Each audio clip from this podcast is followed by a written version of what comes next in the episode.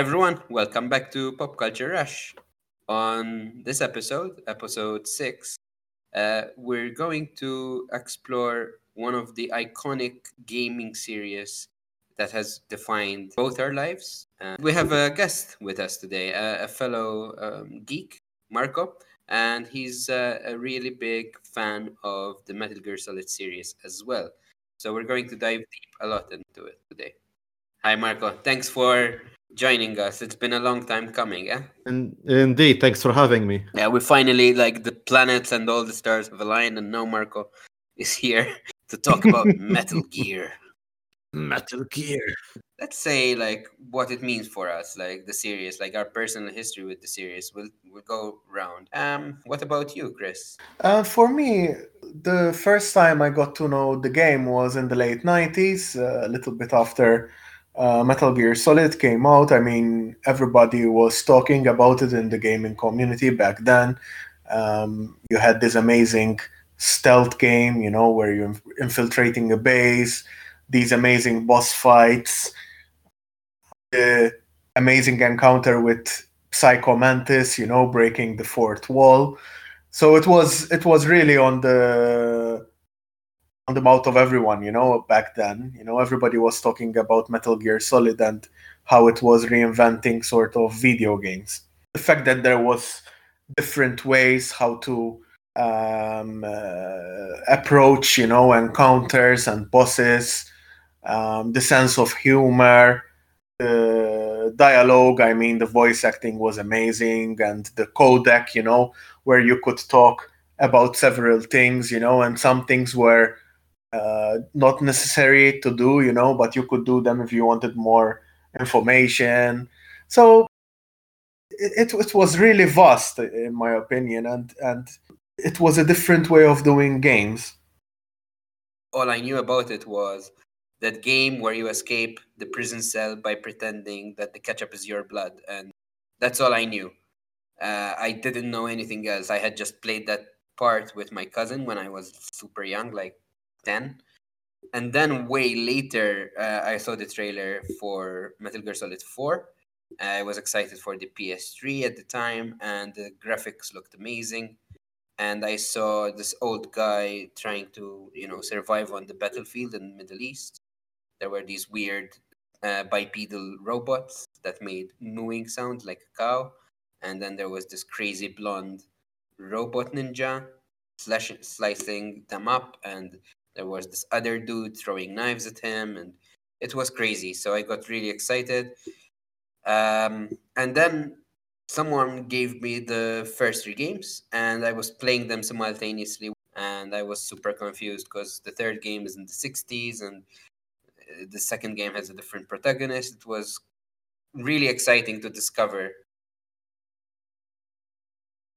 How did you get into the series? It was, I believe, 97 or uh, 98. I used to buy official PlayStation magazine at the time. They had an issue dedicated to a preview of the of Metal Gear Solid. Metal Gear Solid.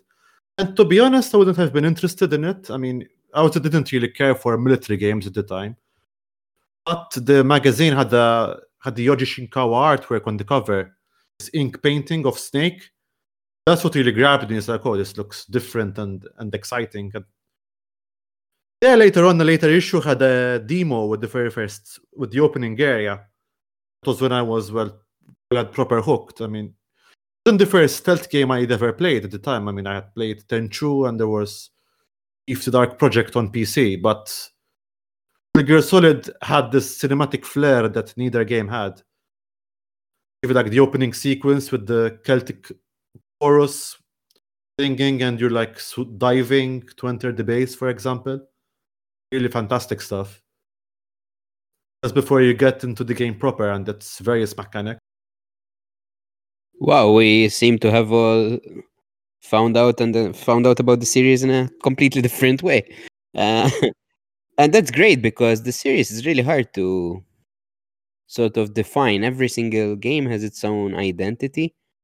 Um, you immediately know that you're playing, you know, uh, Snake Eater versus Phantom Pain. They're very different, but at the same time, there's something in common between them, and of course, that's uh, Hideo Kojima, I guess. the, his writing, his his um, sort of outlandish ideas. We should maybe maybe we should uh, explain who he yeah if you go Kojima back to our second if you go back to our second episode i spoke about the man a bit in Death Stranding, uh, his latest game.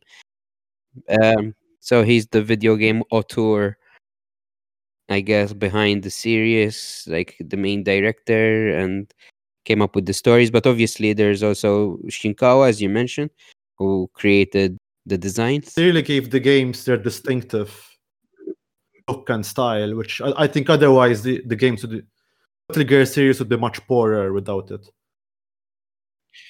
Yeah, even that first game, the box art, it was Ah, white with the, the logo on like it.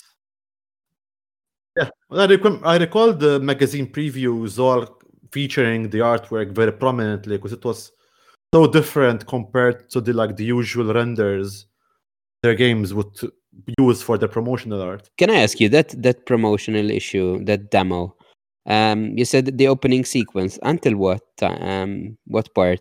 Until you get in the base and you until you enter the base through the air ducts. You see, see the helicopter, you enter the base, go through the air ducts, and you see the DARPA chief dying. Not see the DARPA chief dying, you Wow, talk okay. to the DARPA chief. That's when it ends. DARPA chief dar- dies later. Cool. Okay, spoilers by the way for a game that came out For a game that's like years ago. 25 years old by now, I think. Yeah.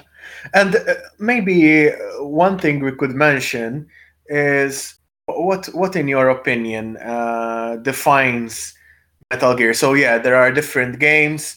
They are very different from each other. But what do you think is the common thread? Of course, there there is Solid Snake in some of them, because uh, others you are playing with his ancestor, um, uh, if you could call him that. Um, but w- what are some of the core mechanics that you think are are Mhm. sort of common uh, in, in- with all the games? Um, Marco, what do you think? There are stealth stealth action games, which means the primary mode of fighting the enemies, you hide and you sneak on them. So not in four and five, they give you the option to just go all out. So but really, I think what really unites these games, what, what's in common, really with, with all of Kojima's work, Hideo Kojima's works, is they're like very dreamlike, weirdly enough.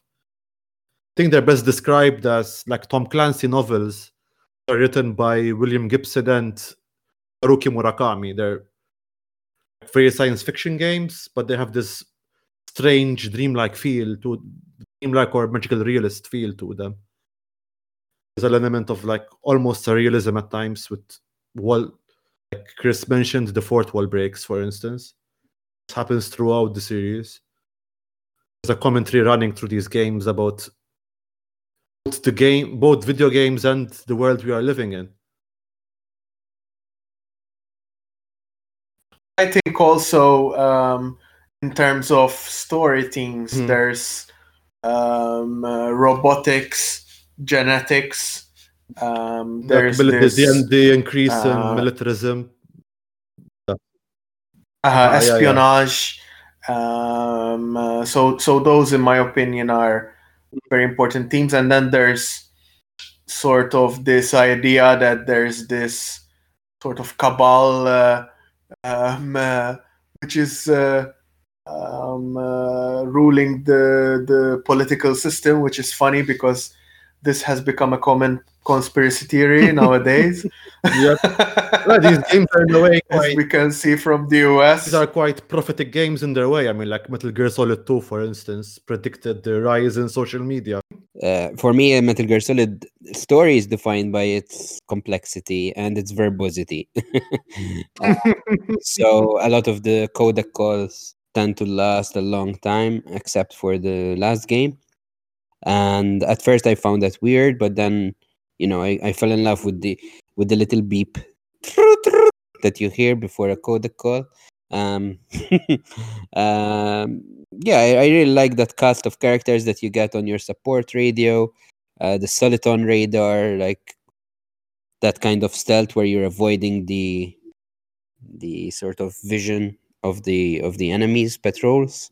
You're avoiding um, combat, crawling, hiding, sneaking, um, equipment procured on site. So you're starting off with a very low inventory. And then these colorful characters that come in normally as your enemies. So you have the Foxhound unit, the Death Cell, the Cobra unit, uh, the Beauty and the Beast unit, like these crazy, outlandish bosses. I think they really define the, the series as well. Um, in terms of teams, there's definitely genetics. Information control, I feel, is a big one.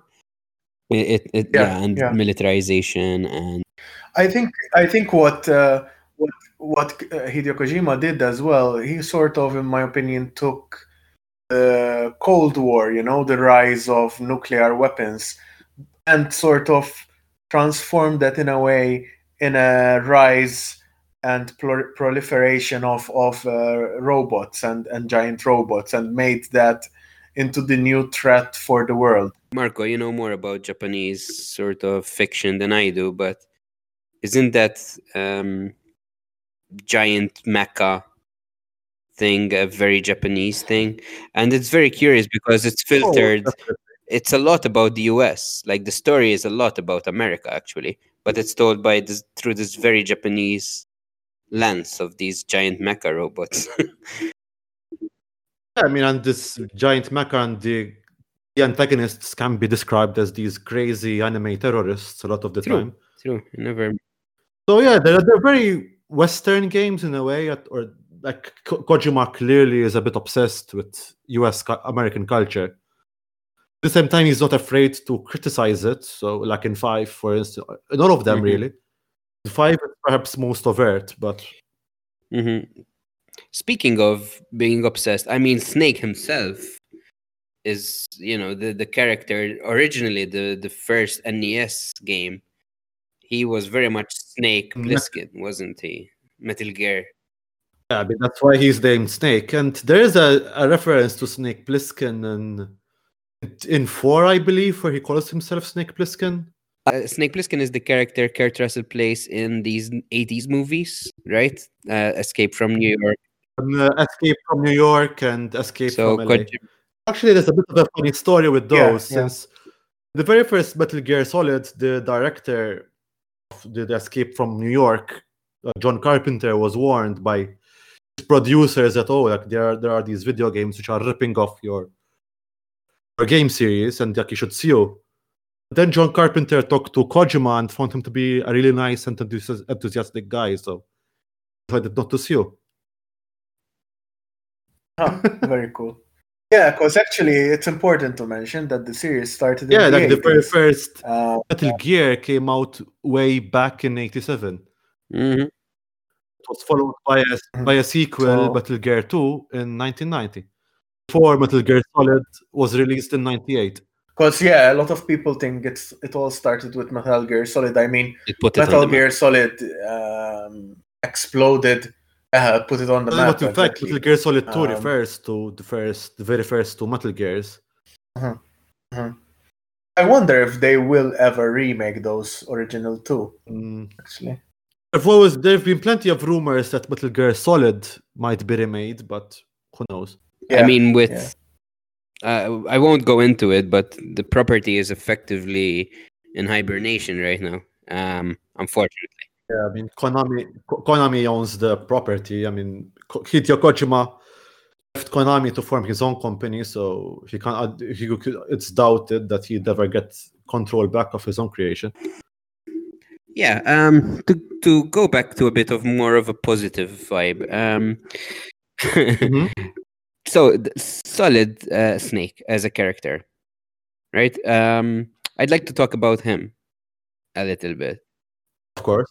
it's very interesting to me how he's portrayed as this sort of he's always tired of of being in the action he always wants to retire but he never manages to retire that's a trope in of in and of itself but somehow he's humanized a lot. So in the second game you see him through the lens of Raiden who is this rookie and you see this legend who's already becoming old and tired, and then at the you know in Guns of the Patriots you see this hero who's managed to save the world multiple times uh, start to deteriorate and ultimately you see the your hero die um so I, I really love the character of of solid snake you know the performance by david hayter brought a lot to you know of charisma to him as well the way he was written as a sort of james bond slash rambo sometimes figure Yeah, I think he's. I'm not sure. I think it would be Kojima himself that he described Snake as James Bond meets Rambo. I mean, if not, if not him, some critic that unfortunately who I can't, I can't recall Mm. who. Um, uh, actually, I re- I really would have liked more games with him at the helm, but obviously it went in a different direction with you know playing the. Original. Yeah, they had they replaced him in five. Unfortunately, No, no, I, I didn't mean the actor. Um, I meant the character. So Yeah, with Solid Snake. I mean, I don't know. I think with four, uh, Kojima told all he all he wanted to tell with uh, with Mm. Solid Snake. um, so yeah. Um, what what do you think of of of Solid Snake? Do you do you like him as the protagonist, or do you prefer some of the other protagonists that we get? Uh, Raiden, Naked Snake, Phantom Snake, the playable character. I mean. My favorite, as far as playable characters go, it's three. It's uh, Big Boss. Back then, he's just Snake and uh, Metal Gear Solid Three. Mhm, okay. He's for me is by far the most charming and funniest of these protagonists. I I have to concur with Marco as well. I don't know. Maybe I'm too biased towards Snake Eater, Yeah, but but yeah, Snake Eater by I- far. I is- mean- I think we can admit it. I mean, I think that that's one of my favorites. Probably the favorite for me. Yeah, me too. I have to. I have to admit it. yeah. In terms no, of story, especially. so yeah, That's also like the goofiest Yeah. game. I mean, Snake is a ridiculous man. He's a complete goofball. Well, everyone in that game is a goofball, really. It's a hilarious game. Like, Snake himself is hilarious. The radio cast he's with are ridiculous. I mean, a totally ridiculous villain in play as well. So would you would you say Great. Naked Snake is your favorite character throughout the Yeah. series? Or Yeah, yeah. yeah, yeah.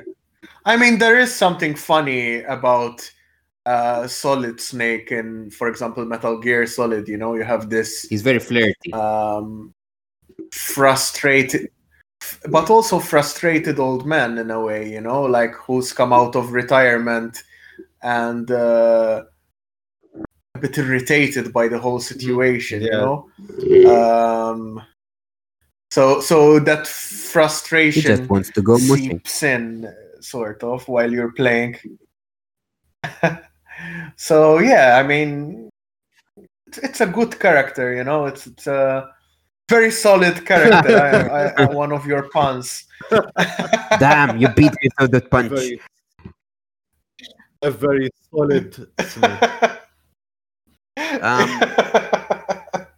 I Sorry, I couldn't. favorite character though, not playable, has to be Ocelot. Um, Oh yeah, Ocelot is amazing. I I used to read this webcomic called The Last Days of Foxhound. Do you remember them? I've read a few of them. Um, that's is that's the one with. It- I think it gets into like the idea of Foxhound with Liquid Snake. I mean, it was a right? it was a funny webcomic by a fan. yeah, yeah, you know that it was a parody, but Ocelot had this triple backstabber disorder, like he couldn't help himself, like he, ke- he keeps betraying people. Ocelot is is really interesting since he's he starts off like in three. He's uh, this Russian operative, but he's like Kojima. He is obsessed with American culture. He's he has an American revolver, and he's like doing these ridiculous gun gun tricks, flipping his guns around and so on. He's revealed to be a double agent, if not a triple agent. Constantly shifting alliances from game to game. Mhm. Um, I remember I used to play them with. Uh, I I played Metal Gear Solid Three with uh, a friend who was convinced that Ocelot was in love with Big Boss because Yeah, I mean, could could be. I mean, there is that frisson, if you will, between the two characters. I mean, as much as he changes alliances, ultimately, if you take a step back and you see the whole series, he. Uh, sorry, Chris, because the, a lot of this is past uh, Snake Eater, but in the in what in what I call the Ah, it's okay. Walkman trilogy, so that is Peace Walker, uh, Ground Zeroes, and Phantom Pain. You see, basically, Big Boss become the villain, right? I mean, build his mercenary army, and Ocelot is right there with him. And it's it's Mhm, very that's clear right. after Guns of the Patriots that everything Ocelot did was to bring justice to Big Boss. Essentially, for he was always on Big Boss's side, even when he seemed to be with the Patriots. So yeah, But that's the Mhm. most fascinating character to me. And and and and again, like in three, he's a lot of fun in three. Well, he's a lot of fun. Maybe not in, and he's the antagonist in uh, four, where he apparently brainwashed himself to think he has he's possessed by the ghost of Liquid Snake, or maybe he is possessed by the ghost of Liquid Snake. who is to Because say? if you attach someone someone's arm, of course, I I always found that plot line a bit uh, funny. But as I mentioned earlier, this is this is a very dreamlike game, and dreams can turn to nightmares. So these games run on dream logic. You Yeah. to keep that. That- I mean, the story I liked sort of uh, are ele- elements of the story, but I mean the whole uh, general sort of conspiracy, um, which which culminates especially in the in the fourth game, because I still read a little bit about it. I mean, I'm not sure I'm completely sold about it, you know, if I had to put a bit of a criticism. But I'm definitely in love with the gameplay and some of the story elements. you said something, um, Marco, that uh, dreamlike that can turn into nightmares. Did you write that in your dissertation? It sounds I'm, I think I have because because oh yeah, I mean I'm I, that's something I should tell a bit. Like five is three is not my favorite. Then it's five since I did get to do my undergrad thesis on five, so I'm qualified to talk about Metal Gear, I suppose. And what what was the main aim of main question for dissertation? It was about like Metal Gear Solid 5 as a utopian video game. Yeah, um, absolutely. So I've, I vote Ocelot as my all-time favorite characters. Would you agree, or do you want to pick another character as your favorite? As I mentioned, it's it's could be it's probably still Snake as a naked Snake. I mean, Metal Gear Solid 3 I think them. But he also has a very close. I second. think for me as well, it's uh, Liquid Snake. Yeah. So Liquid? oh, um, sorry, the na- na- the Naked Snake. Naked I mean, the main protagonist of the um, third uh, game. Yeah, okay. I should have said that in a different tone of voice. I should have been like, Liquid. That's a lot what, you know, old Snake. That's his reaction every time he sees his brother. his Liquid.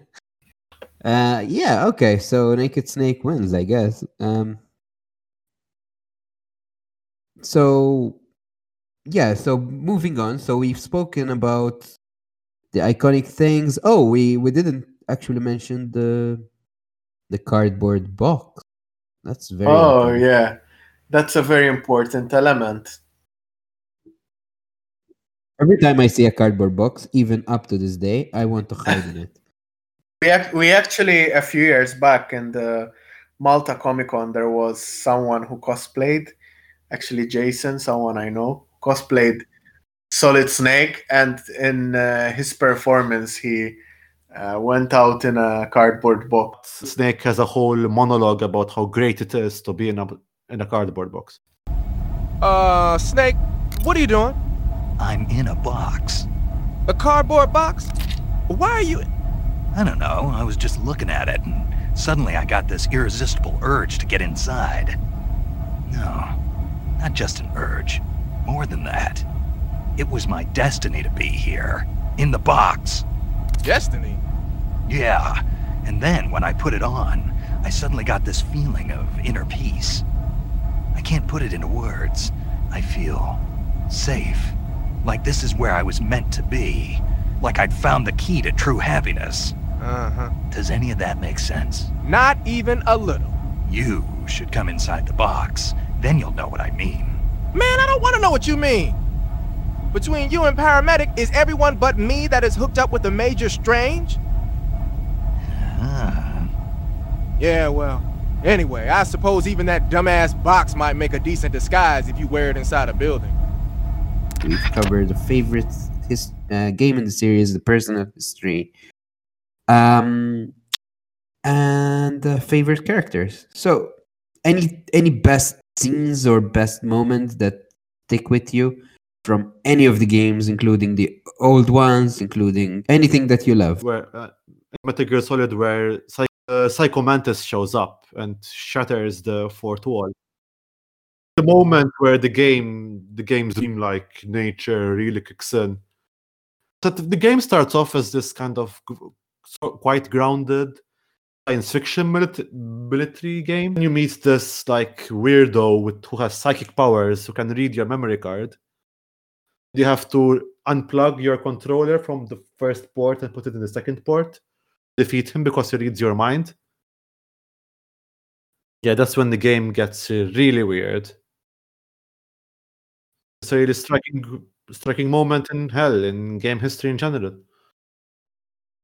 Yeah, yeah, no, that was that was quite amazing, and um, yeah, for me, I I loved. Uh, um, uh, I think in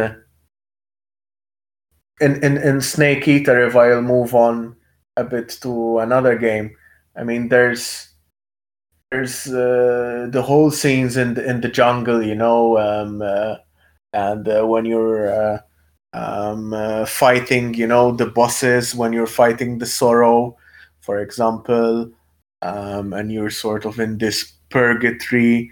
Um, yeah, there's um, uh, the bo- the boss fights towards the end as well of Snake uh, Eater. You know, all of those are sort of stuck uh, with me, and I, I- must mention the second game, the ending of the second game as well. Uh, well, like when you end up in the city. Uh, where when the fight spills into the streets of the city, that was also quite cool. Yeah, I mean those those are some of the memorable moments, you know. And I mean, of course, there's the the using the ketchup in in the first game to get out of the cell. I mean, running after the mice and in the uh, air ducts, you know, to get into the base. I mean, the, the, these are all. Did you follow the controversy back in the Metal Gear Solid 2 days? Because, I mean, don't forget, the game starts off you're playing a snake, right? In Metal Gear Solid 2. Fantastic, like, really excellent opening level. Then suddenly, the, that, that opening level is a virtual reality session, and in fact, you're playing as Raiden, this kind of effeminate anime pretty boy. There was a lot of controversy going on at the time, on online especially. It's only later that Metal Gear Solid 2 got like critically re- reevaluated as no, one. in fact, it's fantastic. Uh-huh. I mean, for me, I, I was never really one that gets angry when there is change in a in a story. I really don't get this when people get so angry when there's a bit of a change in characters in a story in a in a movie. You know, Uh, for me, change uh, brings new life to to to a product, to a story, to a movie, to a game. You know, so. I, I, I, I and I like I liked Raiden actually, you know, and I liked that they gave him his own path as well, you know, like becoming sort of the in the end he becomes a bit the ninja. In Metal Gear Solid 2, he it's explained in 4, but Metal Gear Solid 2 ends with him just leaving this world and trying to make a new life for himself. And the game tells you to switch off the video game and live your life as well. And to stop, uh, to stop worrying. This is this is just Yeah, a stupid yeah, video yeah. game. Like stop worrying and have fun. You know. Yeah. Yeah, no. Speaking of Raiden, um, that would be my favorite moment because it actually hit as intended. I didn't know what the hell was going on. When suddenly the colonel was like, I hear it's amazing when the famous purple stuffed worm in the flapjaw space with the tuning fork, blah, blah, blah, scissor 61. I was like, what is going on? Equipment, you're running naked inside these, uh, you know, hallways, Mhm. and you know your your commanding officer starts going crazy, and actually telling you you've been playing too long. Turn off the console and stuff like that. It's just, it really, really stuck with me. Um, the Psycho Mantis thing stuck with me way less actually because I Uh-huh. it was overhyped and I played it on Ah, PC okay. and there was no like memory card um stuff that like for me it was a bit lame you know um, yeah the port to the pc sort of you lose that uh, moment from psycho mantis but the metal gear solid 2 moment it really hit um, you know the whole patriot conspiracy being Metal Gear Solid 2 revealed. has this idea that you might Raiden might Yeah, still be in a simulation. It's never. Actually, he, he is in a simulation because, like, you, when you meet Snake, he tells you he has infinite ammo. That's she's. It's, you're you're, protect, you're playing a video game where the protagonist is in a video game. Yeah. Yeah. I mean, I don't personally subscribe to the VR theory. I think MGS2 really happened. In the end, MGS2 again just tells you to not to worry about it. Yeah, don't obsess about the meaning, uh, about the words too much. Ah, I must mention here, uh, because it's something I did recently, that there's quite a few books written in the Metal Gear Solid world. I mean, I've read only one, but recently I. Um, well, the the one I read is basically uh, telling the story of Metal Gear Solid. So um, it's written by Raymond Benson, which we did already mention James Bond, and in fact, Raymond Benson was um, commissioned by the James Bond literary copy, copyright holders to write several 007 novels. So he's someone familiar with the James Bond world, um, but he's also um, the author of uh, the be- best-selling books uh, of Tom Clancy uh, Tom Clancy's uh, Splinter Cell. So um, definitely someone who's familiar with the ge- espionage genre, um, let's say. Um, so yeah, the book is basically a telling of, of of Metal Gear Solid. I mean, I wouldn't rate it extremely highly. Maybe for me, it works better in, in a video game than reading it. You know. Um, but there's there's a lot of books I, I found online as well. And you also The mentioned comics comics, just- so Comics are just, I mean, adaptations. I mean, they have really quite nice art by Ashley Wood. But at the same time, these are like video games. They're meant to be. Yeah, yeah. Although it's interesting to see how it it sort of from a video game it went into into or tried to go into all these different forms. Um, and we must mention here the amazing music the game has. Yeah, I mean the music of Metal Gear Solid is also something that really adds um, uh, to the experience, in my opinion. You know. I mean, it, there was some controversy about that because actually Harry Gregson-Williams just composed the main theme uh, of Metal Gear Solid 2 Sons of Liberty. And uh, all the other teams during the gameplay, so Yell Dead Cell, the Vamp team, the Arsenal Gear team, uh, Fat Man, all of those teams were by someone else. In fact, you can really tell the difference because during the gameplay it's not so cinematic you know you have that one orchestral cinematic uh, intro music that we all love and then and actually harry gregson williams was only brought in for like a, a, a small time, but his name was everywhere because of uh, you know the Hollywood con- connections and Ko- Kojima's love. Uh, so I believe recently uh, the composer of the game came out and was like, actually, I I did most of the work, guys.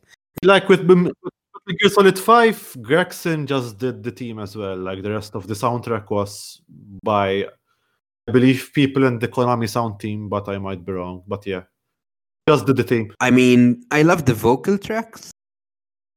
So you know, calling to the night. Um, there's the you know the ending song for Metal Gear Solid. It's haunting. It's beautiful. There's uh, words that kill love. Sins of the Father. Sorry, Sins of the Father in Metal Gear Solid Five. So there's a lot of these vocal tracks actually that I really like. And Uh, of course, we have to mention the sound effects that have also made Metal Gear Solid so famous. You know the. Exclamations Oh yes. when when the soldier notice you. You know um, the shouting of Snake when you die. You know uh, through the codec. I mean, these are all iconic sound effects. you yeah, say. yeah, the game over thing. yeah, it's such a part of the game. You know that. And the best vocal track, sorry uh, to go back to it, but obviously it's the opening uh, song of Snake Eater, very James Bondish, Oh, I love it. still in a Snake Eater. I, I, it's the Yeah, best James. Bond song ever made. Oh, the lyrics are hilarious. That's the names with the game. Yeah, the, in the game you can literally eat all the animals. they might make your character sick, but you still eat them.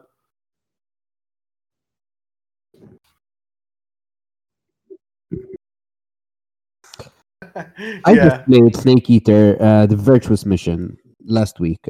I told you, Chris, uh, in preparation for the podcast, just to get into the mindset. And unfortunately, my old PlayStation 2 is a bit broken, and I couldn't go into the menu to to do anything like change camouflage. I Mm. couldn't eat animals. I couldn't Uh, heal wounds. So it was very difficult to play it like that. Yeah, it's Uh, impossible uh, that's why I stopped after the first two hours. Mhm. Yeah, Yeah, that's it's its very menu one heavy, flaw. Really, it has its interface is, is really really clunky. It's a great game once you get used to it and you learn its intricacies. It's fantastic, and there's a lot. There's an incredible amount of depth in it, but while you're getting used to those menus, it's a bit of a pain. The irony is that all the gameplay issues that there were in the series, I think, were solved in Phantom Pain.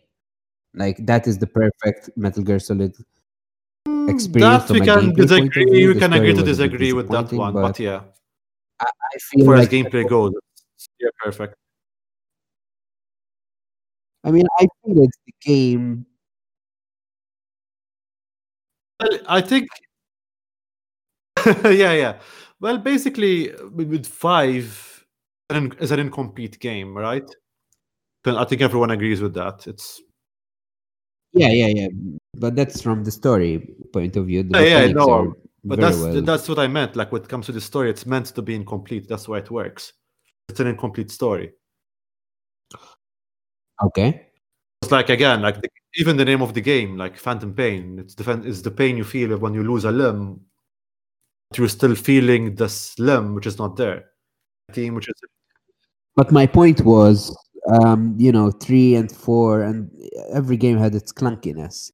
But the gameplay and campaign was, you know, very polished. Oh no, with that I agree totally. It's it is definitely the best playing Metal Gear. Ah, okay, so we are agreeing. Yeah, no, no. In terms of gameplay, no, no, it's perfect.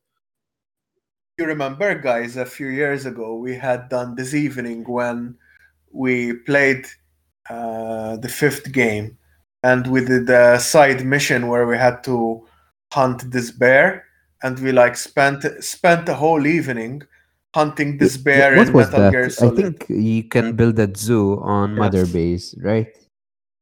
Ah, yeah, I have to fight, find the the rare bear and balloon it back to Mother Base. Oh, that's another thing I love. I mean, Fultoning people. I, I, I was so enjoying that in, back in 2015.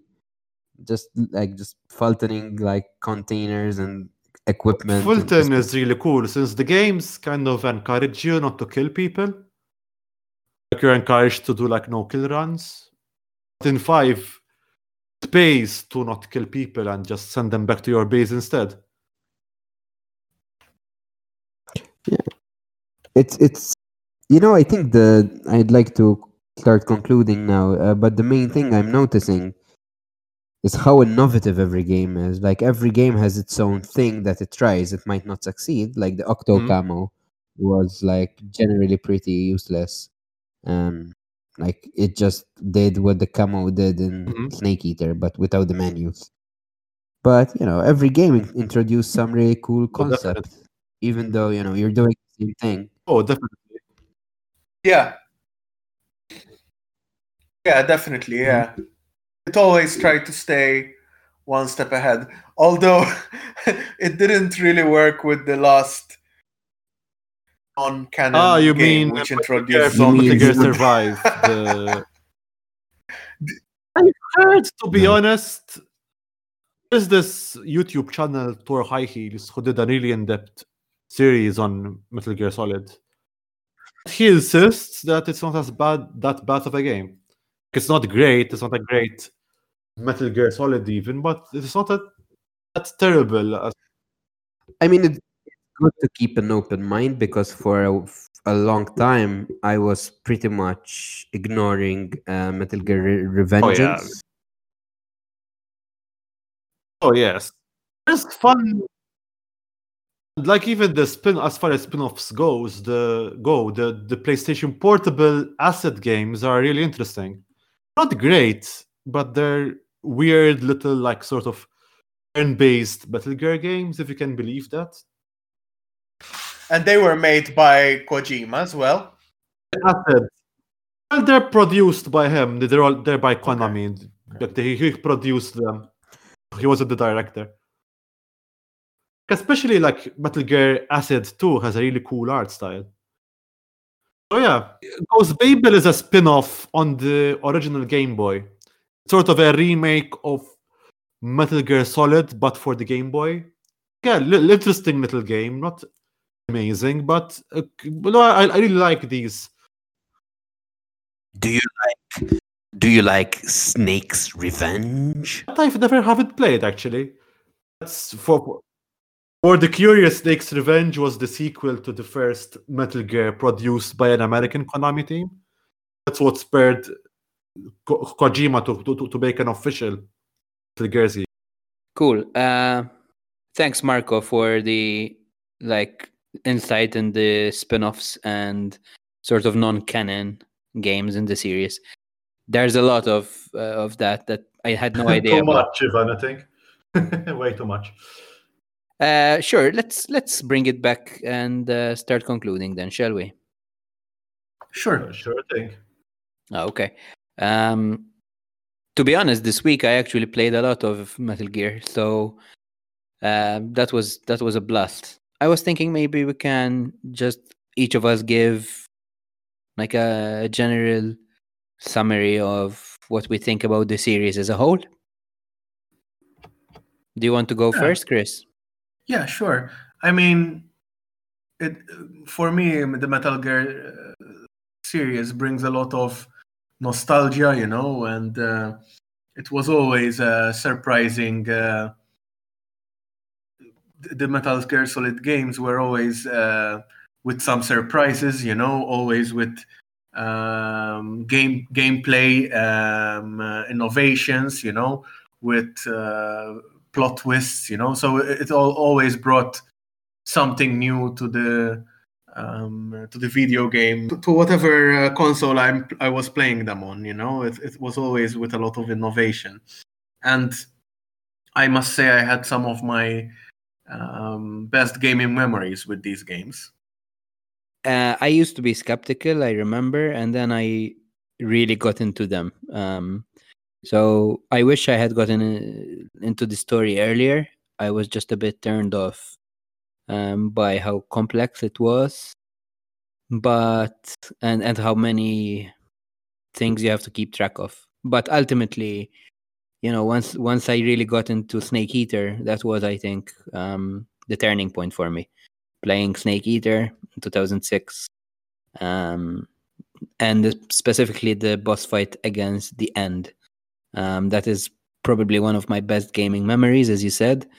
Um, I miss those days. uh, it was so tense. I remember, like, I don't know, uh, the, an hour and a half or, or something, just sniper battle in the forest or jungle of fictional Russia. uh, yeah. So overall, though, the series to me remains one of the yeah one of the leading examples of what video games can do as a medium uh, when it comes to storytelling and using their mechanics as part of the experience.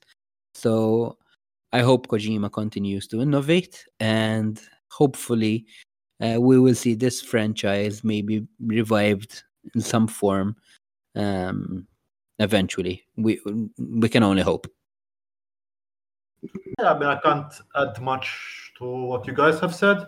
Although, just I disagree slightly as to whether this the franchise should be revived or not. I mean, unless Konami or whoever someone might buy the franchise. I mean, there were rumors Sony was going to buy the rights to Metal Gear. Lord knows if that will happen, but maybe they'll find someone as clever to take it over. I mean, but if not, we still got five pretty fantastic games, plus too many like quite interesting spin-offs to check out. So there's plenty of Metal Gear still to go around. Yeah, I put on uh, Rising this week just to slash some robot got open. oh yeah, we had we failed to even mention uh, Metal Gear Rising Revengeance. That's one of my favorite games of all time, even. I mean, after playing Ghost of Tsushima, it was weird going back to its um, control scheme. To be honest, it's a very different game from anything else. Yeah, yeah, but super fun as well. Um, Oh, you know, just screaming "rules of nature" and fighting the Metal Gear Ray and just It's one of the best soundtracks of anything. yeah, that's how actually I remembered about it. I was just in a bit of a mood um, in my car, and I threw on the Metal Gear Rising soundtrack because you know, and I was like, oh, I should play that game again. And don't get too pumped by rules of nature while you're while on the road, though.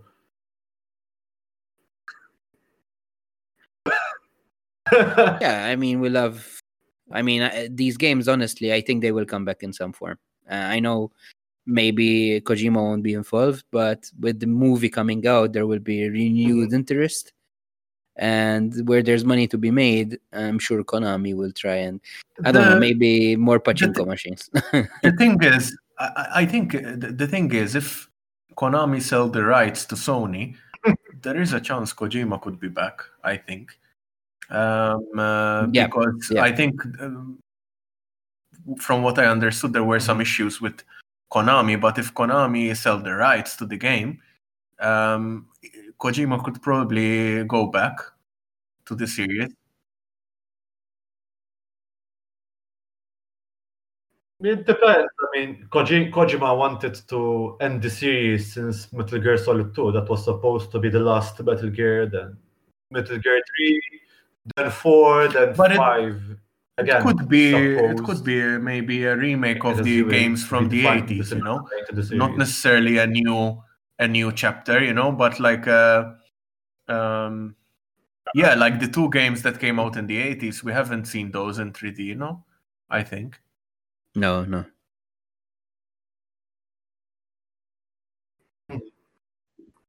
There were rumors that Bluepoint Games, the, the remake Mhm. masters, they've done like Shadow of the Colossus and Demon Souls on PlayStation Oh. 5. Interesting. There were rumors that they were going to be working on a Metal Gear. Like maybe Metal Gear Solid, the very first one for PlayStation 5 Interesting. or 4, which would be like a tremendous task. Like apparently, apparently Konami lost the source code Wow. or something like that for 4, which is why it never got ported to anything else. Just- Wow, I didn't know that. So it's always just Um, on PlayStation 3. Yeah, I mean, there's something really weird. Like that, that game was built very specifically for PlayStation 3. It was a very long and difficult development, and nothing else will be. I've like never it. actually played Peace Walker because it's on a portable system. Uh, It was ported to PlayStation 3. Yeah, there's a pack with placed with Peace Walker and uh, Metal Gear Solid 3, I think. So, so it, it exists on home consoles as well. cool. So, just to conclude, uh, what are you playing nowadays, guys? And actually, if I can start, I was playing. I just finished something which is nearly as convoluted in terms of plot as Metal Gear Solid series. Was just finished the remake of uh, Final Fantasy VII, which came out like l- late last year on PlayStation. And that's 4. part one of the remake, right? Yeah, just basically just retells the very first section from the original PlayStation One game. Cool. I'm, It's really good. I mean, that's another legendary one from around the same era of the original MGS. Yeah, yeah. I mean, it was one of the reasons why, in a way, I got into video games, but not the game itself. Like articles about it, I only got to play it much later, actually. But one of the very first issues of PlayStation magazines I got to buy had of the like the concept art of Cloud on the cover. With his uh, Buster Sword, I guess. That's right. Yeah, yeah. Cool. Did you enjoy it? Was it what you were hoping for? Yeah, very much so. I mean, that's, that's something quite interesting where it's not exactly the same story as the original. Like the some characters are aware of the story and they don't want to go through it again. So they're fighting fate. Oh, okay. So there's some meta aware. Cool. That's that's right. Yeah, I heard they made some changes, but it seems that the overall Yeah, there's these meta elements. There's like hints of alternative timelines as well. It gets pretty weird and complex. It's, It's really funny because on. there's remake in the title, but at the same time, it sounds like they're doing like a reboot almost, like start. Yeah, again, again, that's why it's a remake. Like they're like remaking, literally remaking the the original game. It's not just retelling it, but like re- remaking, like changing the story. So you would recommend it? Uh, It's been on my to buy list since it came out. Yeah, I mean, it depends. Like, are you familiar with the original Final Fantasy VII, though? I'm familiar with the plot, but I never played the game. Yeah, you need does it needs so you need to be at least familiar with with its plot because otherwise, like the twists by the end, like you won't get what's happening. hmm hmm I've seen somewhere, I forget where, maybe on Twitter, that people suggest playing the remake first, then going back to the original FF7, which could be something as well. Cool. Um, yeah, definitely on my. You know, it's been in my shopping cart for a while, so maybe I'll get around to that. Um, uh, Chris, what are you playing on your Switch this week? Um, so a couple of days ago, I finished uh, the DLC of uh, The Witcher 3, so Blood and Wine. That was really a really really cool uh, addition uh, to the game. Um, and then I continued The Long Dark, which is a post-apocalyptic survival uh, game. Um, it's in chapters, so I had finished chapter one, and now I continue chapter two. Um, it's like in a, on an island, a Canadian island, and you have to search for food, for supplies. You have main missions and um, secondary missions as well. It's it's really really good. I mean, it's first person survival game. I would call it. You know, um, it, it it has a bit. It re- in a way, it reminds you a little bit of Firewatch, but of course, there's more the element of of survival of of uh, finding food, of finding resources, collecting wood for fire. So Um, this this Canadian island, there's no one else on it, or do you no, meet no, other there characters? are you meet you meet other people. In fact, chapter two, I'm I I have to help someone who's been injured um, uh, while fighting a bear. So it's um, Oh, and chapter one as well. There was um, a lady that you were helping, sort of. So yeah, there is So it's a sort of role playing game as well. You play the role of a very polite and helpful Canadian. Um, yeah, yeah. I mean, uh, it's uh, it's uh, it has a lot of uh, elements to it. You know, the story. Um, and I, I had been it was on my radar for a while, um, and then it came out on the Switch, and I got it over Christmas. It's it's it's a very very interesting game, and this week I should be uh, getting the um, Little Nightmares 2, which I'm looking forward to as well. I've noticed some online discourse about that. I have no idea what that is though. Yeah, it's a horror uh, game. Um, I really like the first one. Now I got the special edition. I'm getting like a whole pack with soundtrack and art book. Should be cool. Awesome. Um, cool, guys. Thanks. I mean, from my side, I'm not playing that much this week, to be honest. Uh, as I said, I played a little bit of Metal Gear Solid just to get my head into back into that world for this podcast today. Um, yeah, I actually threw on Metal Gear Rising. Uh, I played a little bit of Ground Zeroes and Phantom Pain. Uh, I played a little bit more of Red Dead Redemption 2 because I have a thing where I don't do a lot of the side missions. I sort of mainline the main story. And then a few months later, I kind of reload an old save and I'm just doing random stuff in the, the world of Red Dead Redemption 2. Um, you know, I ha- sometimes I feel like I've spent, you know, sometimes up upwards of 60 euros on a game. So I try to go back to them. yeah. And then there's Ghostrunner, um, which you know some people finished immediately. Uh, how I don't know how. Um, you know about Ghostrunner? It's like a cyberpunk, like a speed running I've ninja heard game, about right? it. Yeah, it's like um, Miami Hotline, but in first person. Like Miami, I mean. Yeah, sorry. I, like uh, you know, everyone dies in one hit, including you. But you're, you know, free running, wall running, jumping, slowing time. You're a sort of cyborg ninja, slicing people, and just you know, with this cool cyberpunk music. But you die a lot, um, all the time, and It's a bit like Metal Gear Rising, except it's nothing like it. But there's cyborg ninjas and the pumping soundtrack. Exactly, exactly. Uh, I've heard of it, but never got around to playing it. So maybe I'll. do I mean, I, I got it on like a discount, so it was only fifteen. yeah. Uh, apparently it's supposed to be short, like six hours, but I'm pretty bad at it, so I'm still on like the fifth level, I think. And unfortunately, it's one of those games that doesn't have a save system inside the chapter. So you have checkpoints, Ah. But if you turn off the console, you have to restart the whole chapter. Oh, Oh, okay. And there's this fifth chapter, I just, you know, can't get to the end of it because I often don't have that much time. So Yeah, okay.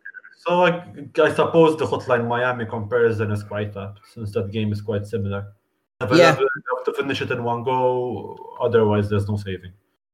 yeah the, the devs actually said uh, they were inspired by that kind of they want to reward the hardcore gamer and i'm definitely not uh, uh, not that kind of gamer. I just you know like the it reminded me of bioshock and mirror's edge and maybe dishonored all combined together. Okay, well, that's with, a lot of with a, stuff there. yeah with a cyberpunk team so yeah that's why i got it. Okay uh cool. Anything else you're looking forward to as I said, Little Nightmares 2. And, um, uh, like, uh, hopefully, it should arrive in the coming days. Um, I I still have a lot of a, a lot of uh, backlog when it comes to games uh, to play. So I have Xenoblade to finish. I have The Long Dark. Um, so I have a lot of things in my library to run through, sort of. Been same here regarding the backlog, but I'm really tempted by Persona 5 Strikers, which is coming out soon, so maybe I'll get that. awesome enjoy your gaming time guys Uh, you too. Cheers. You too. and uh, as kazuhira miller says Be careful down there, boss. I I think that's what it says anyway. I think so. Cool. See you guys. See you guys. I think this episode was pretty good. I think you're pretty good. Cool. Thanks for Hey, having me, guys. It was a blast. Thank you for uh, joining, uh, Marco. Yeah, thanks, Marco.